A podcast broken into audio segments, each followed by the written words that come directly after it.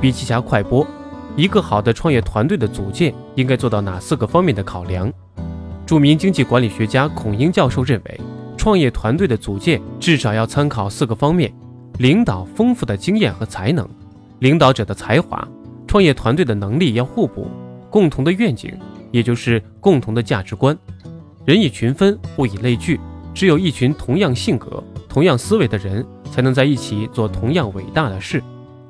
同时，他还提到，如果让一个组织稳定并有一个优秀的产出，我们必须要设计它，要设计一个对组织、对个人都有利的制度才行。每一个创业者要先想到哪一个制度对你的公司最适合。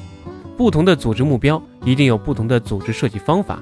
绝大部分人都有个发财梦，但却没有方向。